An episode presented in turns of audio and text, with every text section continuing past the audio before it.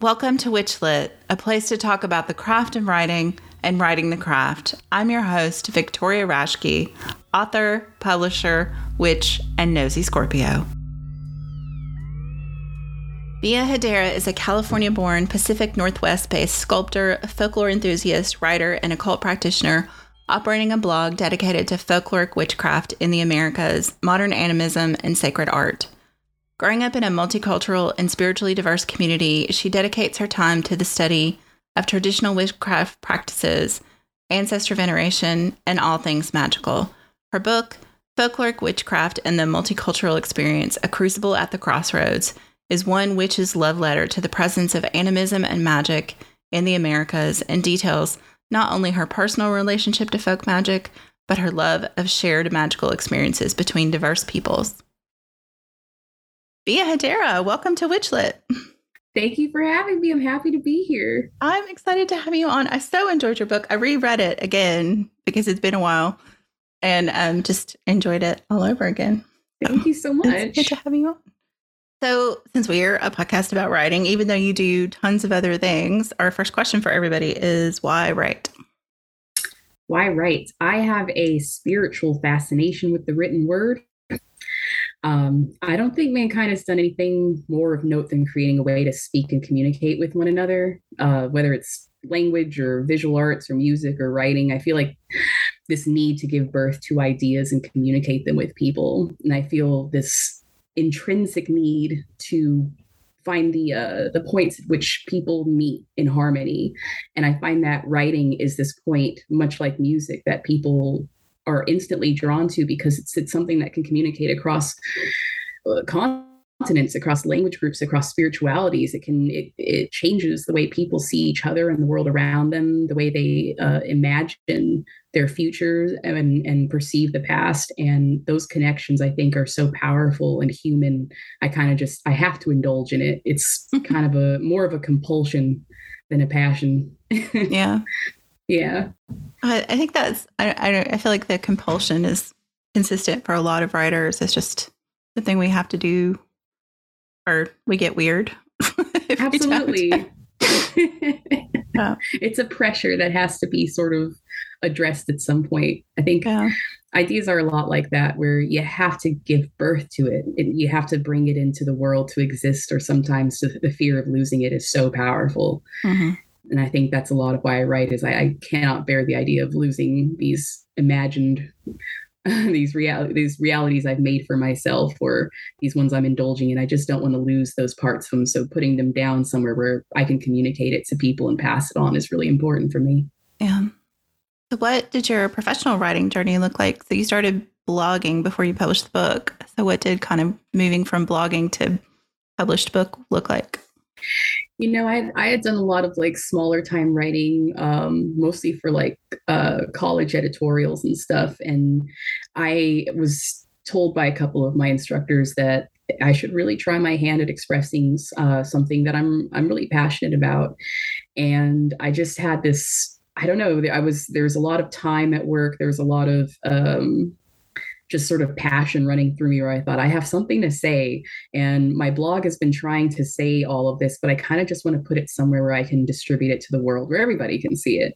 I need to talk to people. And that's mostly what it felt like is I had met so many people through my blog, and I was astounded at how often people said that they felt lonely when it came to multiculturalism within the witchcraft and occult communities, that it can be just such an isolating place for people who come from diverse backgrounds. And I don't mean just racially diverse. I mean, multi-spiritual households, multi-religious households, just the differences that all families have that look like different things.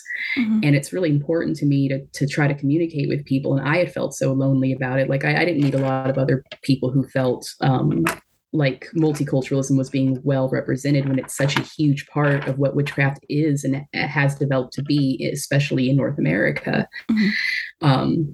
So I had this need all of a sudden to make some of the focuses of my blog, the more popular entries, into a solid book talking about all these different subjects and how fascinating I find witchcraft in America, and why it's amazingly multicultural, and why it's something that touches every aspect of the world, and takes a little part of it and has forged something altogether unique. And wanting to sort of get that idea out to people started this. And I just sat down and wrote obsessively for a few months and surrounded myself with stacks and stacks of books, and talked to Corey and talked to Aaron Oberon and talked to different people about all the amazing folklore and the world we live in. And I just had to get it out, and there it was. And I submitted it to Moon Books, who I was introduced to through my friend Morgan, and they had told me about it, and I had applied, and instantly it was kind of fun that Moon Books was like, this is an interesting idea. It's not an idea we've had yet. Somebody with this very specific kind of niche focus. And I found them extremely supportive. So I was pretty happy with that. Mm-hmm. So it was like an immediate, just like within a few months, just rolled out kind of journey. But I had been working on most of this material for years on the blog. Yeah. It was really kind of like a compiling of all of that information with the. Yes, definitely. Some of it's almost word for word. A lot of it was just stuff that people were like, writers who had written back to me had said, I wish you would elaborate a little bit more on this. And so mm-hmm. I kind of went with that idea and ran with it. Yeah. Two of the things that I think I find really striking about the book, I mean, for anyone who hasn't read it, it's a slim volume, but a percentage of it is like with the footnotes. It's just a very heavily footnoted work. So you've got it's just a great book for rabbit holes. There's just like every footnote is like a possibility to go down a rabbit hole kind of situation. So I think you can tell that there's a lot of time over the, it's deceptively slim volume. Let's put it that way. It is. And I love rabbit holes. And that's sort of, those are my favorite research books, are the ones where it's like, oh, well, damn, now I have like 50 more questions from the one question I came here to get answered. And I love it. It's an mm-hmm. addiction. And the more you learn and the more you share with other people. And oh, I love it. It's such a weird expression, but it's like writing. It's super compulsive. The research part. Yeah, exactly. I mean, I write fiction, and I still find that a lot of my time is spent on the research part, and maybe more time procrastinating the writing part to just do more research. Yep, absolutely. That would be my thing too. So one of the things I think is interesting, because your book came out, Corey Thomas Hutchins' book came out, Aaron Oberon's book came out. So there's been like this kind of surge in writing about American folklore and folkloric witchcraft. And I was just curious what you think, why are we in this wave of this happening? Like, what do you think the impetus for this is? I think people, I think folk witchcraft just, it existed the whole time. It was a strong community for a long time, but it was such a niche community. It wasn't the hot popular thing. Mm-hmm. It wasn't the well-known thing. We were a really small community and extremely supportive of all of each other. And I think one of the people who sort of had the most popular influence on the popularity of folk witchcraft, especially online, was Sarah Lawless. And I think those of us who had been following her for a long time, and those of us who had fallen within similar spiritual groups and different community groups, I think we just took a lot of heart from her bravery of sort of coming forward with the raw witchcraft, the wild witchcraft, the folk, gritty, animistic witchcraft. And then there were more animistic witches who were like writing back to her. And most of us, had sort of connected through her work or through Nikia Seeds or other really early bloggers on folk witchcraft.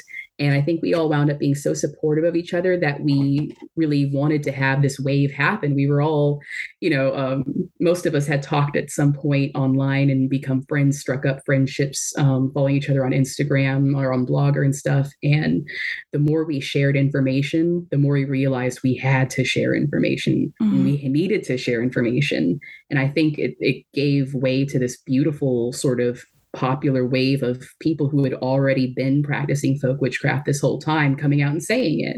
I also think that for a long time, witchcraft meant something it had a very specific connotation, I think, when, especially when I was growing up, when people thought witchcraft, they thought Wicca, thought charm, thought white light, they thought this very specific kind of media.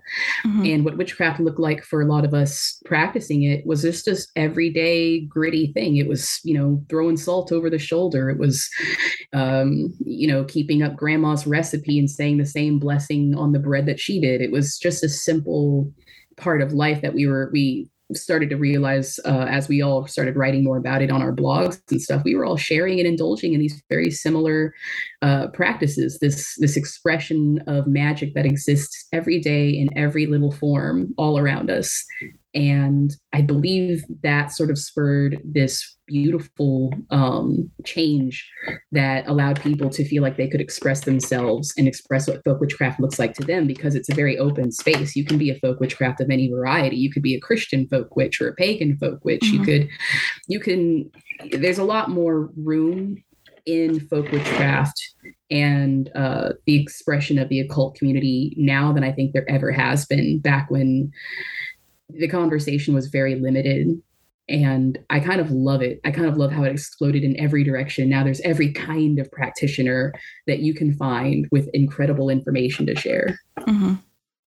Yeah. Reading your book and thinking about like how many things are, you know, though there are unique things, you know, regionally in the US and North America, but like how many things overlap. And partly you point out because we're not a rooted people. Like people move away from their family. They, you know, I grew up in East Tennessee and now live in California, you know, like just it's, you take those things with you. And partly they just grew up the same, like people just had the same idea across time and space for the same kind of things. And I think that pointing that out is really fascinating to me. And, was one of the things I loved in each chapter of the book, this idea of like, oh, you know, we're different, but we're the same.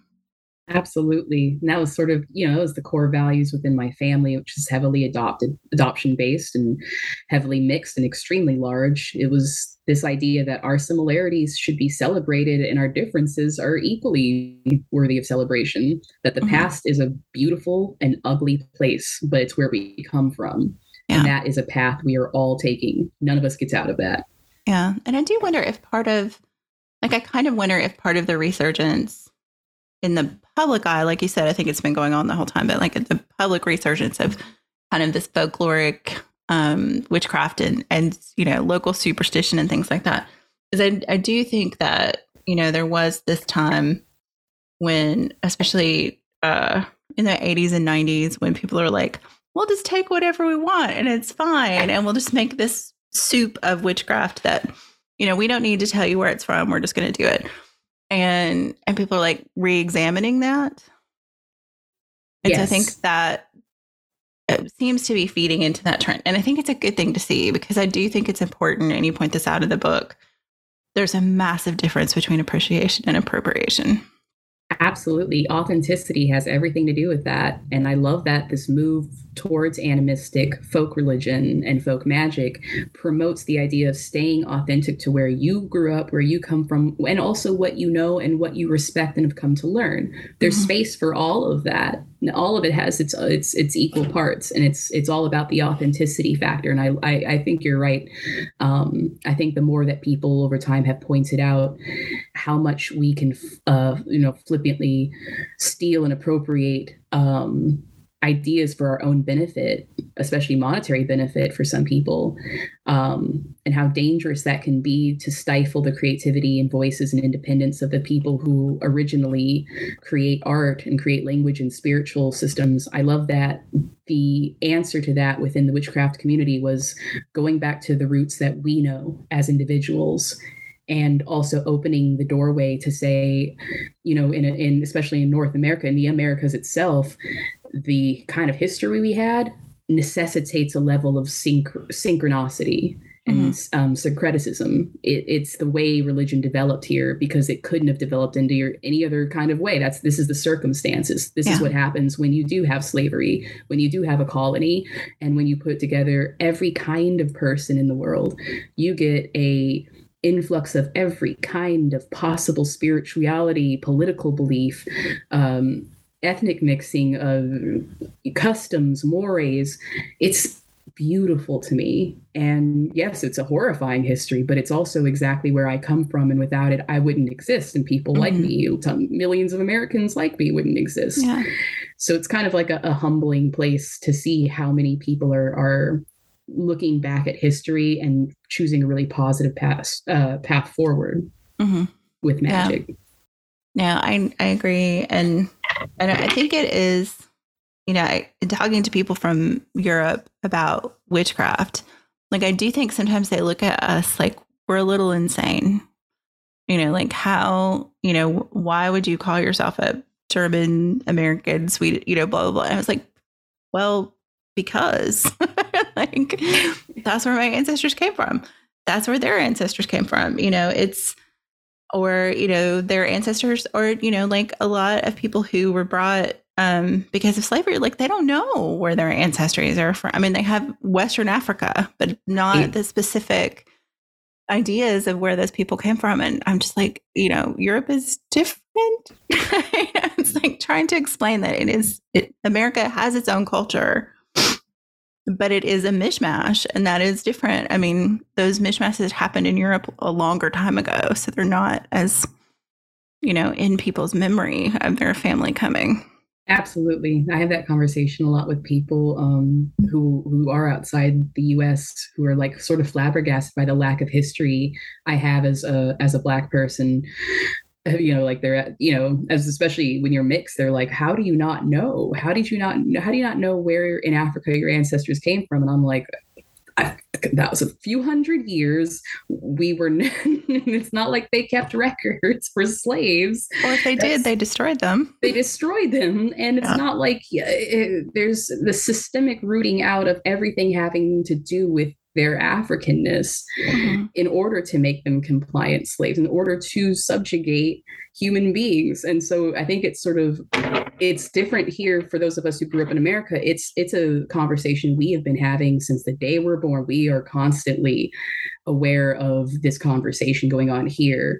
And so I think maybe from the outside, the perspective can be a little strange and it looked like our history's cut off from ourselves. And in many ways, Americans are iconoclastic. We do love to destroy old things and build new, fresh, right on top whenever we can.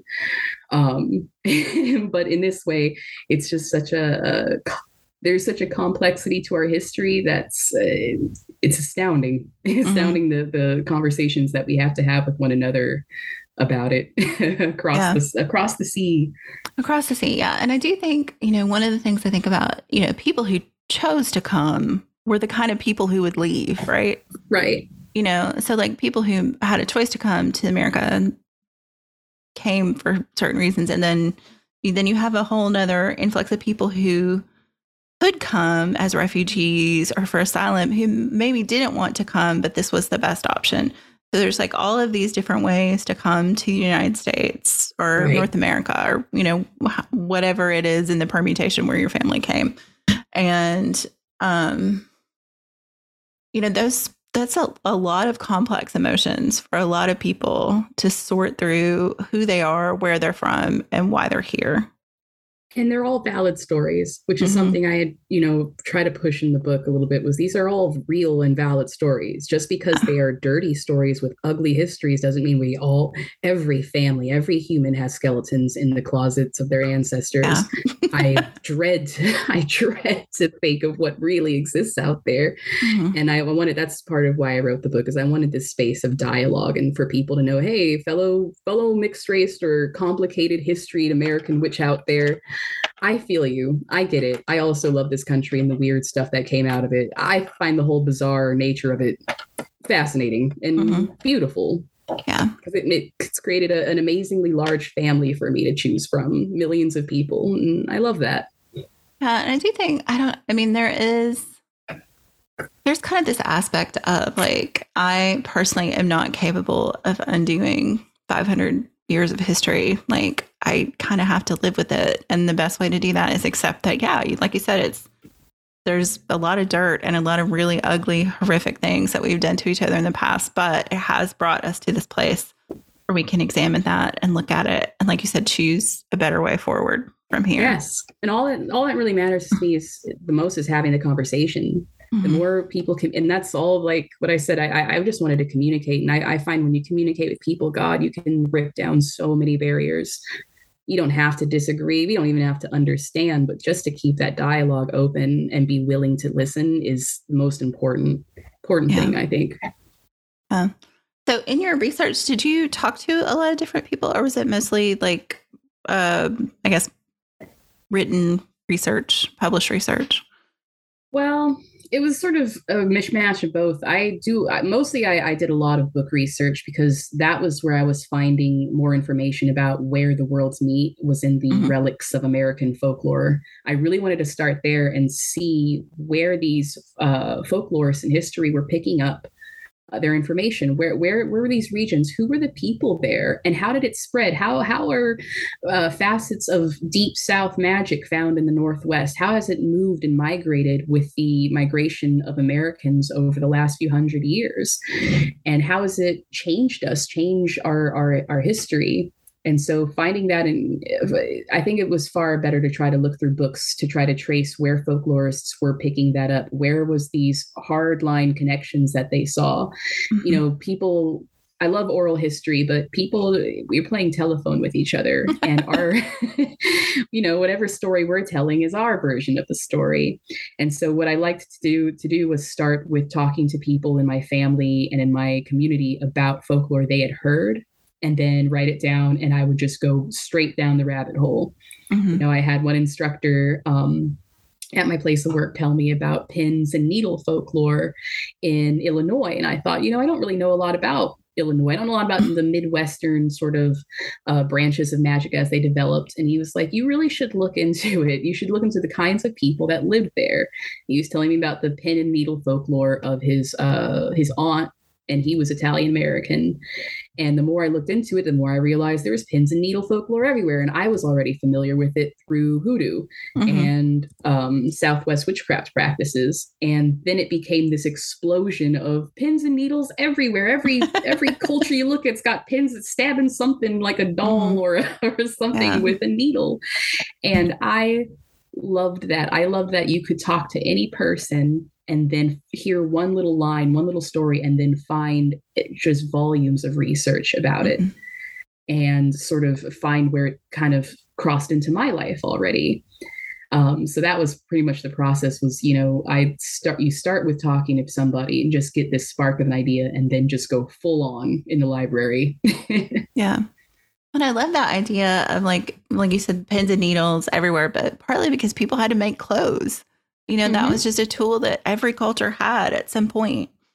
Yes. To practical. Either hold their clothes together or sew them or, you know, like all of the things around clothing and sewing magic I find fascinating.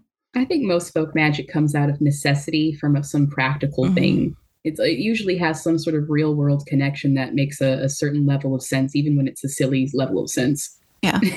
Well, I mean, you know, like that, what, throwing salt over your shoulder for the devil. I mean, that seems like I'm not sure where that started, but it makes sense when you think like at some point salt was incredibly valuable. So spilling it was a bad thing. Right. We don't think about it now. Like if you spill salt, you just sweep it up. But when it was something that was hard to come by, when you were paid in salt, absolutely. Like that's a whole different thing. Yes. Interesting. So what, in doing your research, like, was there anything particularly that you just kind of found yourself to, I guess, stuck in the rabbit hole of wanting to find these things out? Or were there anything in particular that just really stuck out for you? Yes, by the time I started getting to hexing, I realized that I had a really fascinating childhood with the amount of hexing and curses that grew up seeing. And I didn't realize it until I was doing more research, and I was like, my God, there's some vindictive people in my family. But I loved it. It was just the more I found, the more I realized that is the most prevalent form of magic that I've ever found that isn't, other than healing, anything related to healing the body, healing the soul and the spirit, cleansing the body and the soul and the spirit. That might be the most popular form of magic. But next to that, hexing, because everyone is doing it. And there are a million ways to do it. You can grind up scorpions and feed it to your lover. You can wash his socks in your urine. You can do all sorts of nonsense, incredibly weird, bizarre things. Or revenge. It really is a dish best served cold, I guess, because some of these spells are so cold. They are just so mean. And I realized that hexing is this incredible expression of like human rage. Mm-hmm. And pettiness, and pettiness too. Oh, sometimes. Absolute pettiness, just so petty. And you know, the part of me that on occasion would watch like Basketball Wives or something, kind of relishes that pettiness. And the more I researched it, the more I realized that I was really into hexes. And even though I myself personally do not get into that form of magic very often, I have a huge respect and fascination for it now that I know how many cultures agree that you should fuck somebody up magically when they mess your shit up. And I really respect that yeah. Us humans can come together over so many things, whether it's love mm-hmm. or hate. Yeah, I think one of the favorite things I remember reading is like when they found all of the curse tablets in Bath in England. And like on the little lead folded pieces, one of them was like cursing someone for stealing their towel. I mean, it was like, that's some petty bullshit to curse someone over, but apparently, I love it. You know, yeah. I mean, like, there you go. Keep them on their toes, right? Mm-hmm. Yeah, I'm grateful to the, I guess, the desire for humans to continue to build, to keep finding weird stuff like this. Me too. So did you have like any access issues with research, or like, I know, like doing something this broad that's basically across North America, like were there any trouble, and did you have any trouble with access? No. You know, in my mundane life, I work at a higher education institution, and my job, working in administration and event coordination, gives me access to the university and Seattle College's library system. Mm-hmm. So I get a lot more access to archives and library resources because I work in higher education at the state employee level. So being able to go in and get anything that I needed, being able to access parts, use access passes to get into archives at UW and at SU, and to use my connections through the higher level universities and the Seattle colleges, I had incredible access to instructors and professors, people I could just ask, you know, have you ever heard of this? Or what do you know about folklore? Mm-hmm. And have them sort of spark my interest or point me in the right direction or tell me what book. It was great to have a higher education library attached to my office. You know, my office is in the same building as it. So I can just walk over and go pick up, you know, 30 or more ethnographies of these different groups around America mm-hmm. and take them home with my access pass. So I wound up having a lot more access than I think a lot of people do, especially through my family, since they are so large, so diverse, very well connected within their different communities. Mm-hmm. And, you know, since we're, highly communicative like that, and we take a lot of pride in talking about history and the places that we all came from, it was really easy to have people just tell me stories. It was easy sitting Auntie down and buying her some coffee and hearing her stories about what she grew up hearing about, and you know, why does our family do certain things that other families don't do. And so I'd say I actually was blessed with an overabundance of access that I still get to have today. Mm-hmm. And I'm really grateful that higher education exists and offers that kind of access to people who just live their life attached to research. I get to just go hang out with the researchers and pick their brain. And it's kind of I think it's a really great privilege, and I'm really grateful for it. Yeah. Higher education access is pretty amazing. I think sometimes like I had it good in grad school and I didn't realize how good I had it.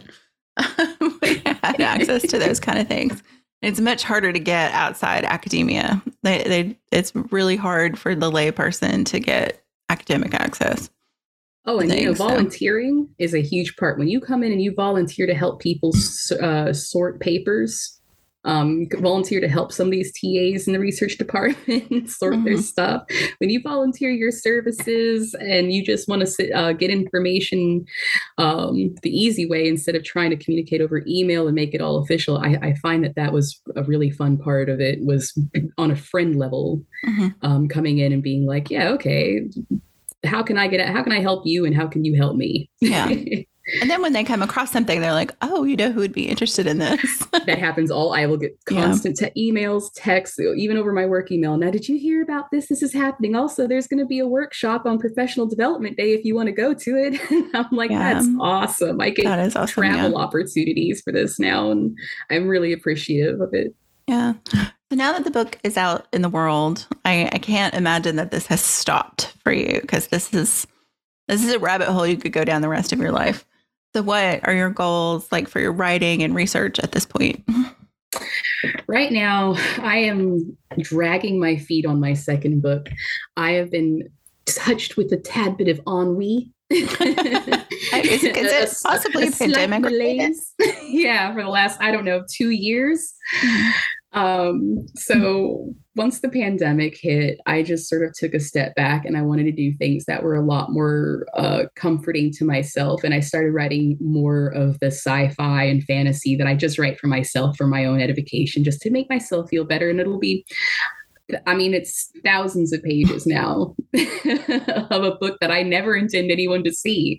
When I really wish that I had stuck to, working on my second book in this whole folklore realm that I'm working on.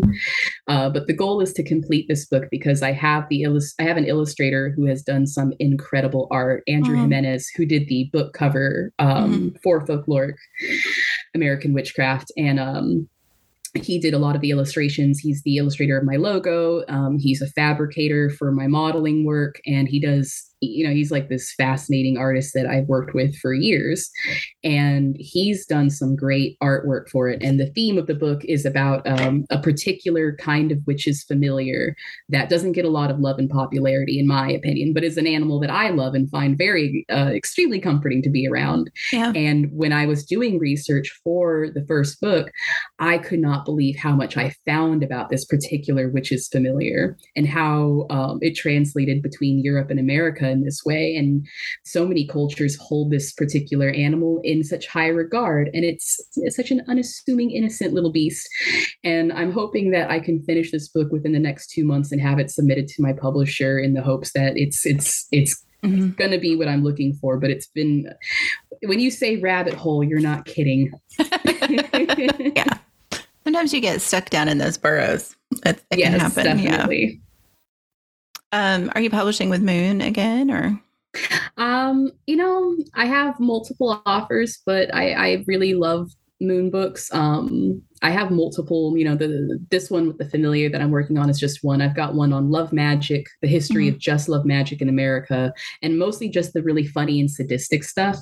That's a separate book I've been working on that I'm really into, but I really want to get more authors in on it. Eventually, and I'm looking forward to presenting that, and I'd like to submit that to some of the different offers that I've gotten, but it started from a conversation over at Inciting a Riot, and we had talked about how fun it would be to compile a book of just some of the most heinous, most ridiculous sort of spells and charms that we found in folklore, and it became this side project that I started working on of the most embarrassing, horrific, just nasty ass love spells, just all the gross things out that, body stuff. There's so much of that. Yeah, there's so much of it, and it goes back to some of the research I've done into Greek magic, which I found fascinating. The amount of corpses that got used in aphrodisiac spells.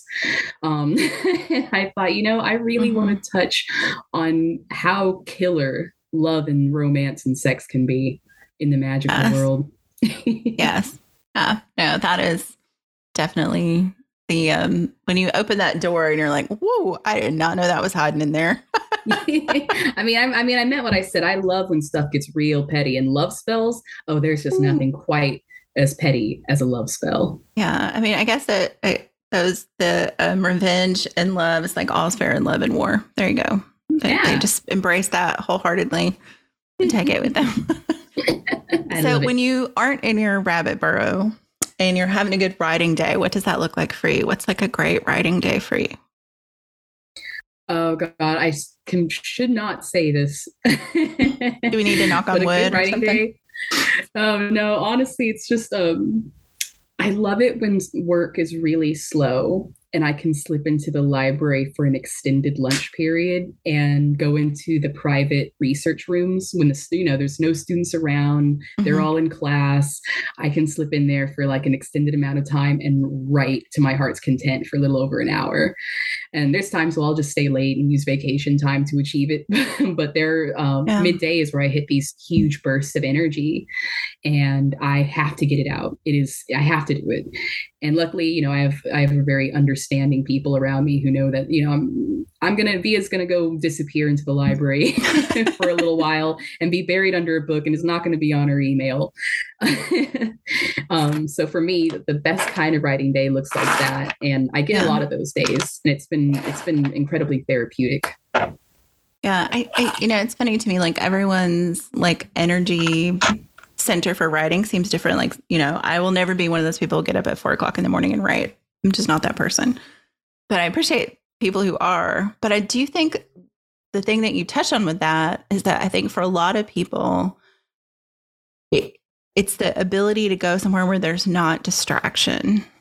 Like I have worked at home for years, and during the pandemic, I lost my ability to go away from home to write because I would go to a coffee shop or something and write, where it wasn't like, oh, I could just go put in a load of laundry, or I could alphabetize the spice cabinet instead of writing.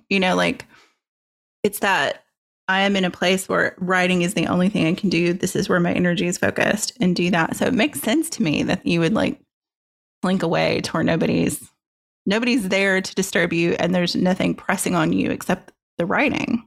Absolutely. I do so much better in a classroom sort of setting if I can.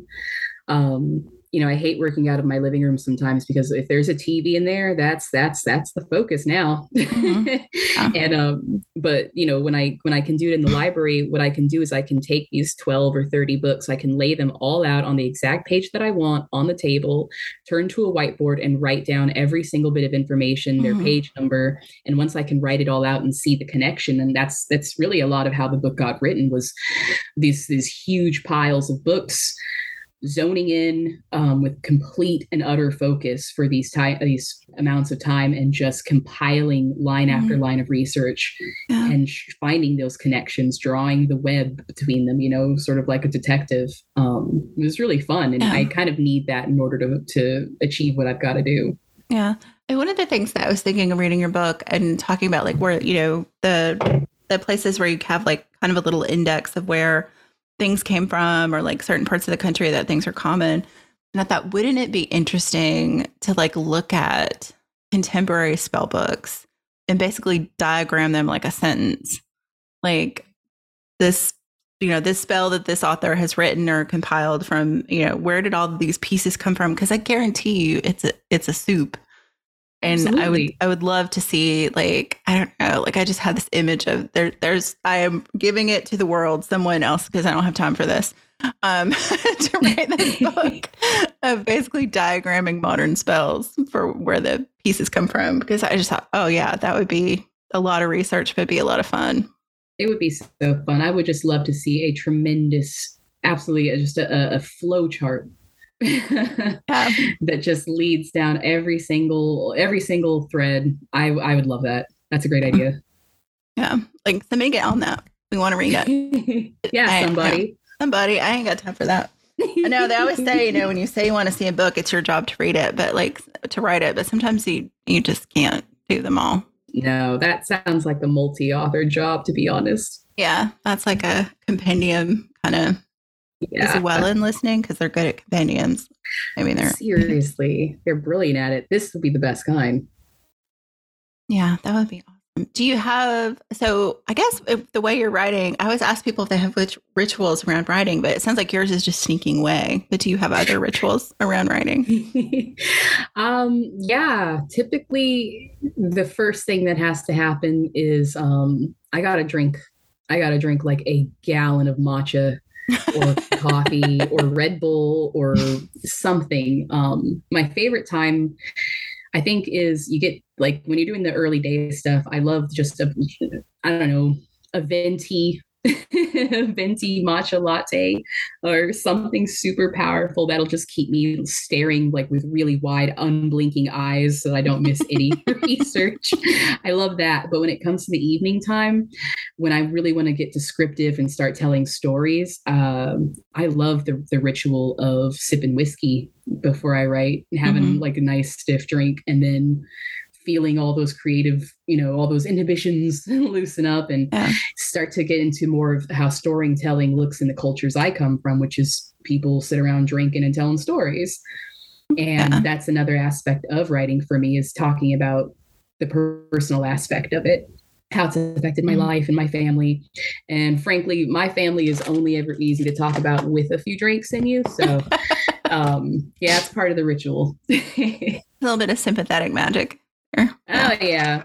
Yeah. I like it. I know. I always think, I have a circle of writer friends that we talk every week, and we have often joked about the, Ernest Hemingway, write drunk, edit sober, and we're like, maybe edit drunk because it's harder. So. Yeah. Editing is the part I hate the most. Yeah.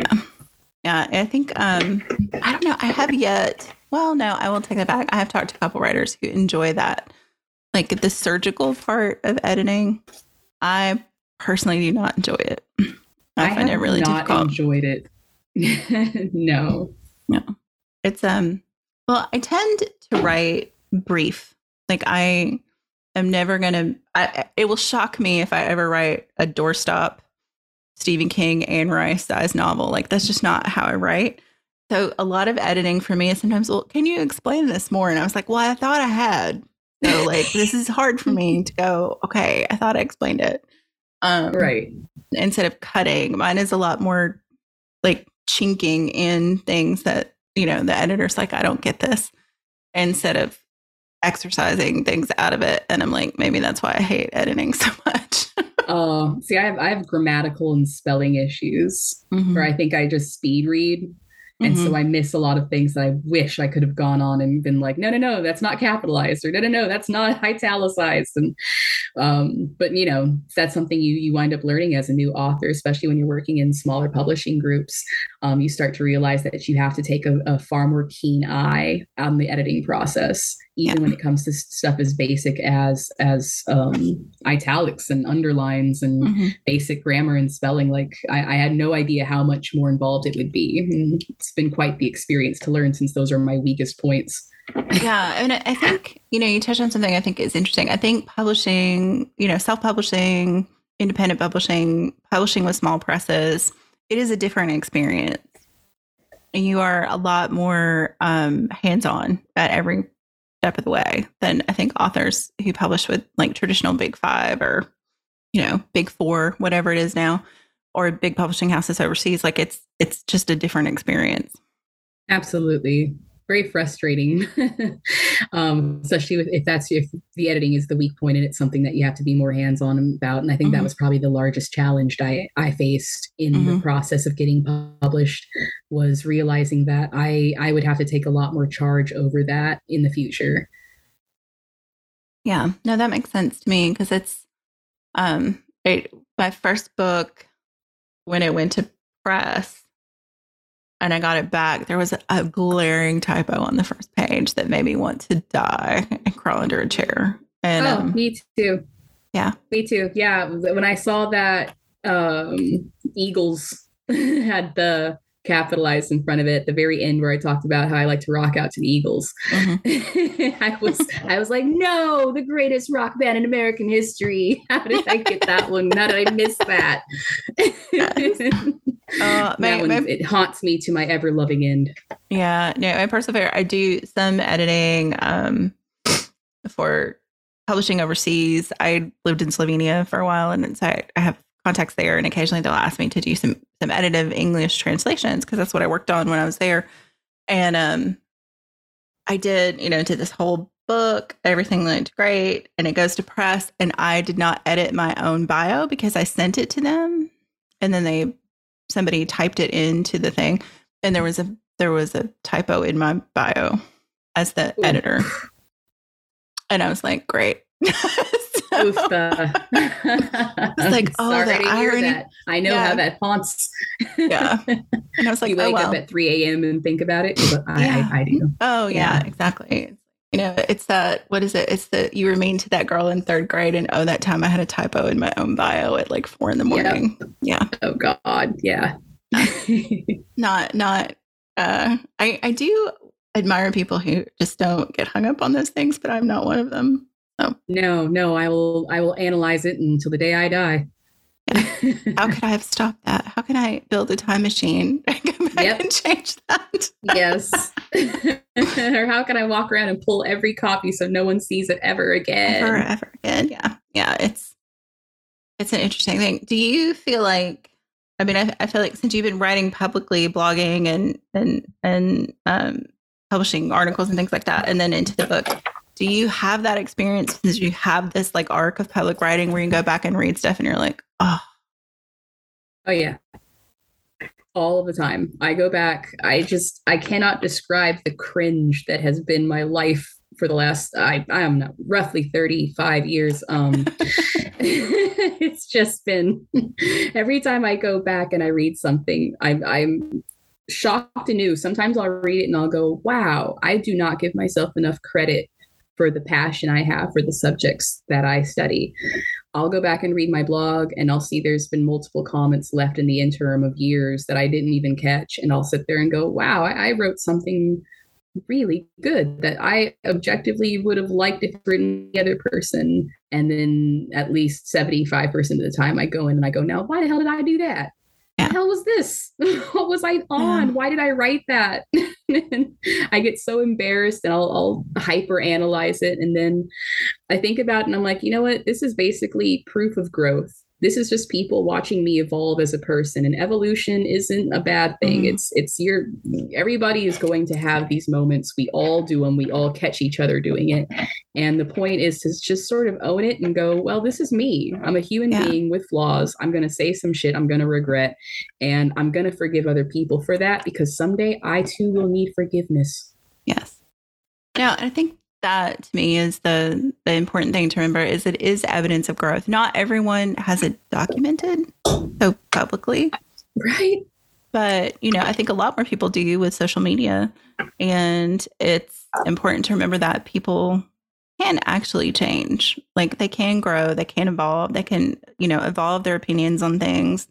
And as a writer, like, you continue to grow as a writer. If you're writing at the same level you were writing at 15 years ago, that would be surprising. Exactly. Growth is a good thing. I like watching people grow. I like watching people's opinions change.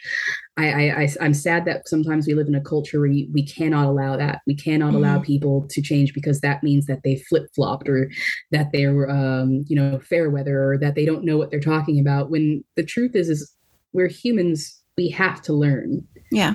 It's just intrinsic to who and what we are. We must learn and understand things differently over time. And sometimes that means looking back and seeing who you were at that moment and being like, wow, you are an unfamiliar entity. I don't know you. And sometimes it's looking back and going, wow, I'm so happy at who I was. I'm glad I didn't lose myself. Mm-hmm. And both things are true, and both things are fine. I'm glad we live in a world where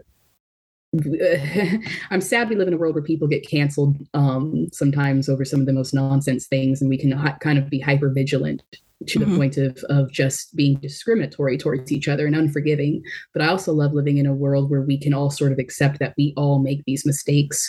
We all have things that we are cringing at relentlessly, that we have said or thought in our past. And the part of being human that I love most is the part where we learn from that and then move forward. Mm-hmm. Because there should only be a forward, and staying stuck on the old stuff is as much as I love old stuff like folklore and old witchcraft, I like new mentalities, and I like learning new things. And one of the things I've learned most about being an author is that people are really going to hate your guts, and let you know that. Mm-hmm. And it's okay as long as you remember that that's just part of it. That's, you know, the hating yourself part, the hating, being hated by other people, the hating your old creations and looking back at those things and cringing. All of that's just part of it. And in the end, it probably did a lot better, I think, just to go through the experience, just to know that we were like alive and human enough to feel all of this. Yeah. Sometimes it feels like that's worth it. Yeah, I think. But that's just me rambling. Sorry, I got all existential. No, it is not rambling. I think it's important. And I think for new writers, I think it can be shocking to find out that a lot of people who will take the time to talk about your work publicly and like in reviews and things like that will do it because they hated it. Yep. And, yeah, you know, you will hear from people who love it, and you will have people who tell you they loved it, who know you personally, who will never read it. They'll just tell you they loved it. And, you know, there's. It's, you know, people say don't read the reviews. Everybody reads them at first. It's just nature to go look and see what people have to say. And unfortunately, a lot of people who will take the time to say something are people who are haters. So yeah. Basically. You got to kind of steal for that and understand that it says a lot more about them than you, that they took the time to do that. And you know what? Hell, thank you for taking the time to read my book. Yeah, thanks for your $2.50 that I got from this coffee. Thank you for paying into my royalties. That's cool. Yeah, it's yeah, I think it's an interesting thing to be in public like that, because people have this idea with writers that it is some magical process that happens when, you know, and I've talked to several writers about this. It's work. Writing is work. It's brain work, but it's work. And, you know, it's, yes, it is easy as a writer to be precious about things and think, oh, I'm sending my heart, soul, baby out into the world, and I want the world to be nice to it.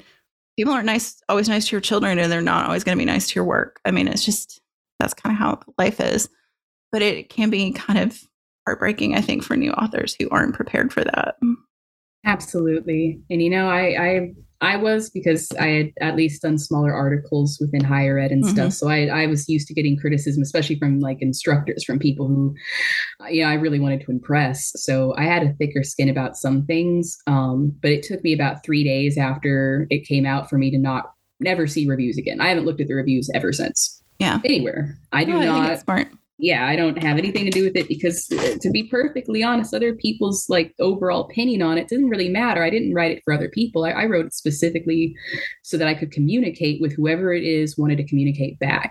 So it wasn't supposed to be for everybody. It was supposed to be for whoever it is found an interest in it. Yeah. And I'm glad I was able to do it. And I'm glad I was able to sort of suck it up when my feelings did get hurt. Yeah. Because that's going to be life, you know, king of pain and all that. Yeah, exactly. Well, and I think, I don't know, you touched on something else there that I love to talk to writers about, this idea about, you know, who your audience is and what does success look like. So who do you think your audience is, and what does success look like for you as a writer? My audience, I wrote for curious people. I just wrote for anybody who was curious. I was curious. I wanted to know more about how multiculturalism affected witchcraft and the expression of occultism in America. And I was curious about what other people thought. I was curious to see what would happen if I said my piece about different controversial subjects. I just wanted to appeal to curious people. I didn't necessarily want to be liked or loved or understood even. I just sort of wanted to know if there were other people who were speaking my language. And it turns out there are a lot of people out there speaking my language. So that's who I'm talking to. If y'all can understand what I am saying to you, then congratulations. That's it. I was just trying to talk to you. Yeah. And success to me, I remember the moment I felt successful was getting a message on Instagram from somebody that I had been following, an artist that I really, really liked, who told me that they felt seen as a mixed person, especially as a white passing mixed person who's American. They said, you know, it was so affirming to read that chapter you had about how this is just who we are. This is what we look like. We look like anything. We can be anything. Like, what is an American? Mm-hmm. What is, you know, we all have a history here, and that history was valid regardless of what it was. And to have somebody say, you know, that really meant a lot to me to feel like, oh, I feel seen. There's other people out there who kind of don't fit in anywhere. And we're just finding our own unique path in the mm-hmm. one that was structured right here in our country. And I was like, that to me, that was success, was just having someone communicate right back to me exactly what it is I was trying to say in the first place. Yeah. Yeah. That's powerful. It was powerful. And it's powerful every single time I hear from someone who says, hey, I really liked your book. This is my story. And it's amazing how people are like, they'll just share their whole family history with me. And it'll be their own unique American story. And mm-hmm. I love all of them, even the ugly parts, the brutal parts, the simple parts, the boring ones, the outrageous stories. Mm-hmm. All of them are this beautifully unique human experience that could only ever exist in this tremendous fruit salad we call a country. Yeah. I think fruit salad's a great description. I haven't heard that. I like it. So before we get to our game of chance question, yes, at the end, do you want to talk about some current or upcoming projects? This will probably air late in the year, January. So gives you an idea when things will happen and how readers can connect with you. Well, first, readers can connect with me. I am everywhere. I'm on Facebook, Via Hedera Instagram, Via Hedera on YouTube. That's where I do a lot of videos of folk magic that I recreate from just old historical records or from the Journal of American Folklore or from my own personal practices. So people can watch these really short videos of things that I'm just doing magically on YouTube. You can also follow my side project, Trudy the Mole, which is, you know, just sort of a fun toy project I do on Instagram. You can follow me on viahedera.com, which is where I post a lot of my research, a lot of my art, recipes, image, just all sorts of art. It's where me and my illustrator both run out some of our art out of. And upcoming projects to look forward to is my second book that is going to, you know, it's still a mystery project for some people, but it's about a fantastic familiar of American witches. You should also look out for more artwork on Instagram, which is where I'll be posting more of my Sabbath-based seasonal recipes that I've been doing. They've been a real hit, and I'm really happy people love it.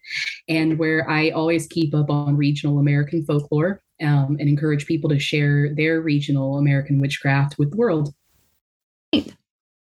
Well, we will make sure links for all that are in the show notes so people can find you, and then we will roll the die and see what our question's going to be.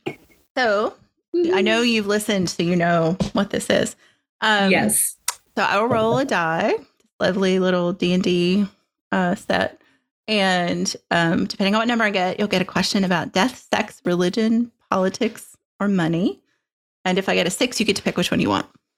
Excellent. So let's see what we get today. 3, religion.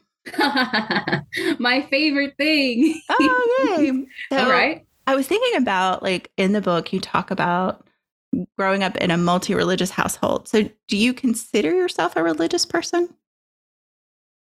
Ooh, that is...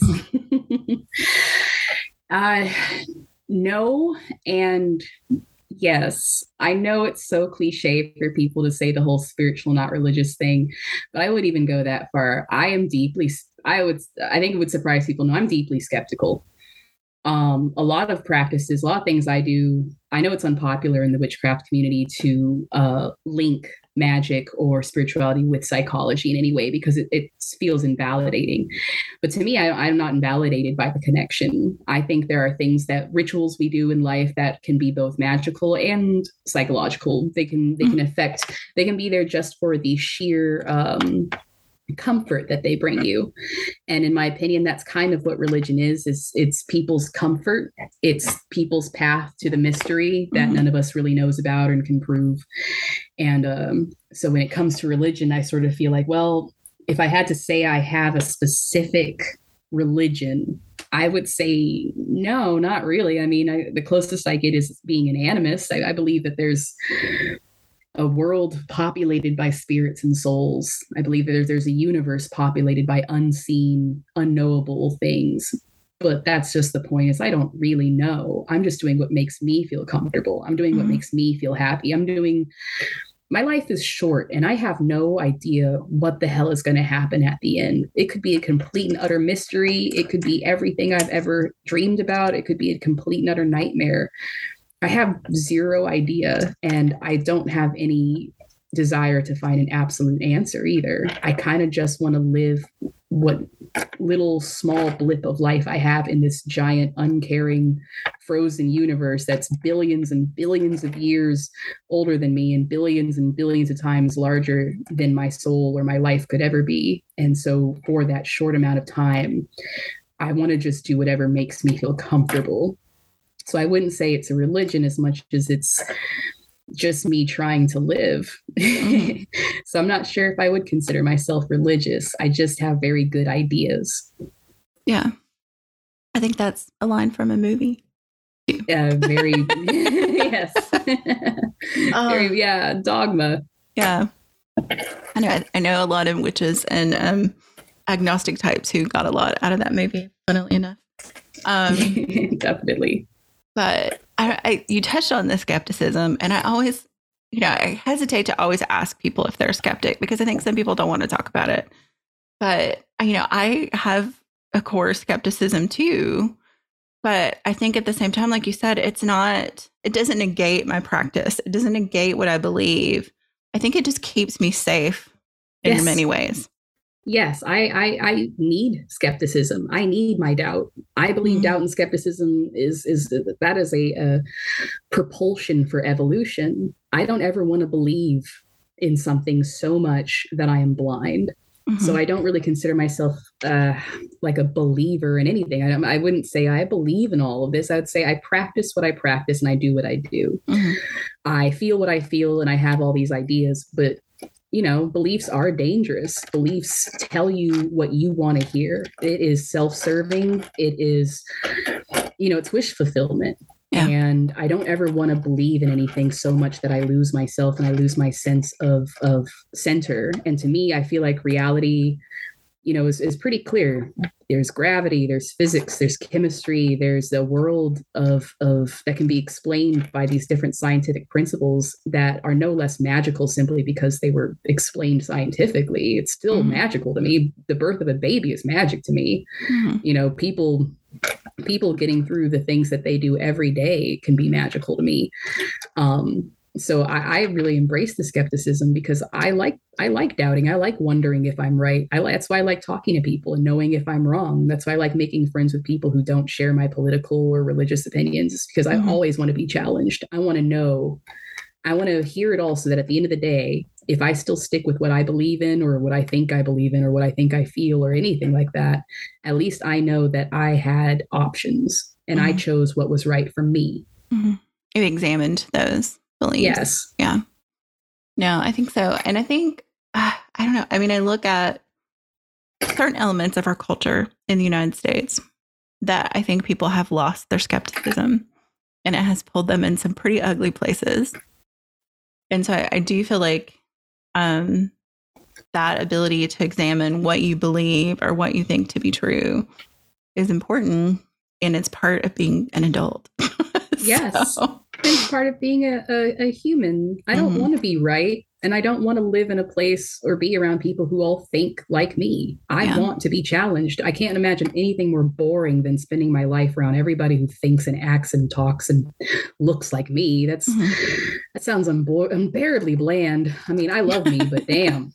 I don't want a world entirely populated with me. Everything's a little different. Yeah.